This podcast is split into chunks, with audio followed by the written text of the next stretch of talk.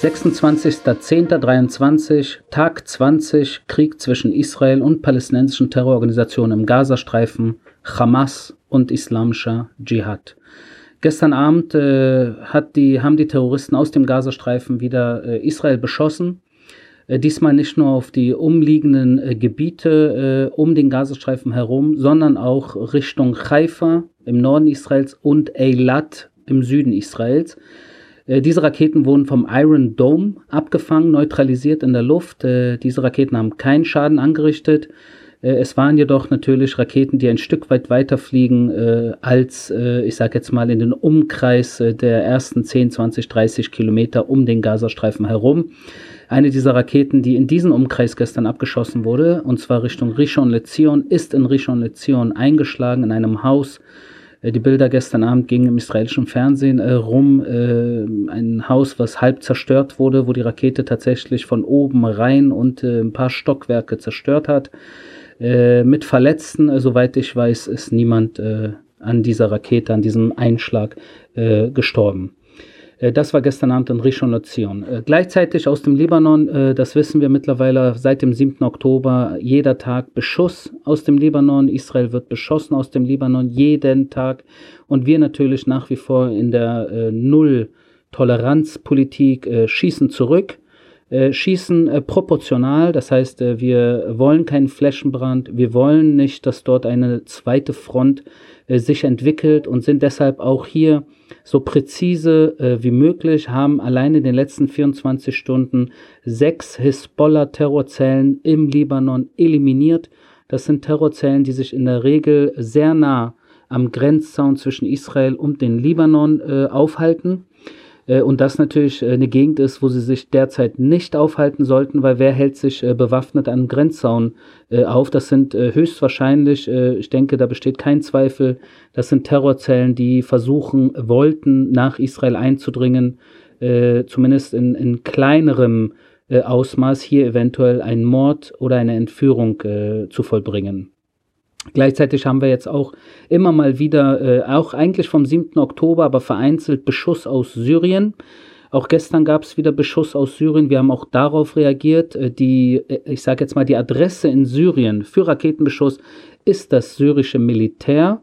Äh, und das wird dann auch von Israel äh, pinzettenartig äh, beschossen. Auf jede, auf jede Aktion gibt es eine Reaktion. Das heißt, man kann hier von einer erweiterten Nordfront äh, sprechen, beziehungsweise zwei Staaten, von wo aus im Norden Israels auf Israel geschossen wird und wir natürlich dort auch jederzeit äh, alles äh, von, vom Nahen beobachten müssen, weil wahrscheinlich dieser Beschuss äh, von äh, Terroristen aus diesen zwei Staaten auch in den nächsten Tagen und Wochen ja, äh, weiterhin uns beschäftigen wird.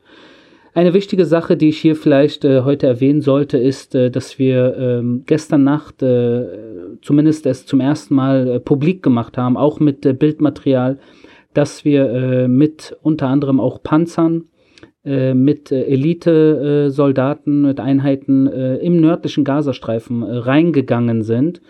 Äh, das war nicht das erste Mal, auch nicht das zweite Mal. Jedoch haben wir es äh, gestern publik gemacht, äh, haben auch, äh, wie gesagt, Videomaterial äh, herausgegeben, wo man sieht, wie Panzer im nördlichen Gazastreifen äh, vorgehen.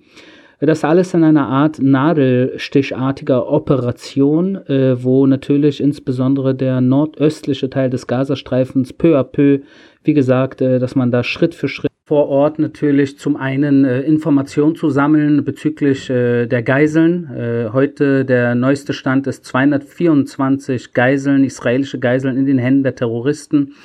Zum anderen natürlich, dass man dort äh, alle möglichen äh, sowohl Terroristen als auch Terrorinfrastruktur zerstört, äh, unter anderem natürlich auch Minen äh, und, äh, und Tunneleingänge und äh, ähnliches, äh, was die Hamas und der Islamische Dschihad dort natürlich in den letzten Jahren, äh, insbesondere in den letzten Monaten, äh, aufgestellt haben.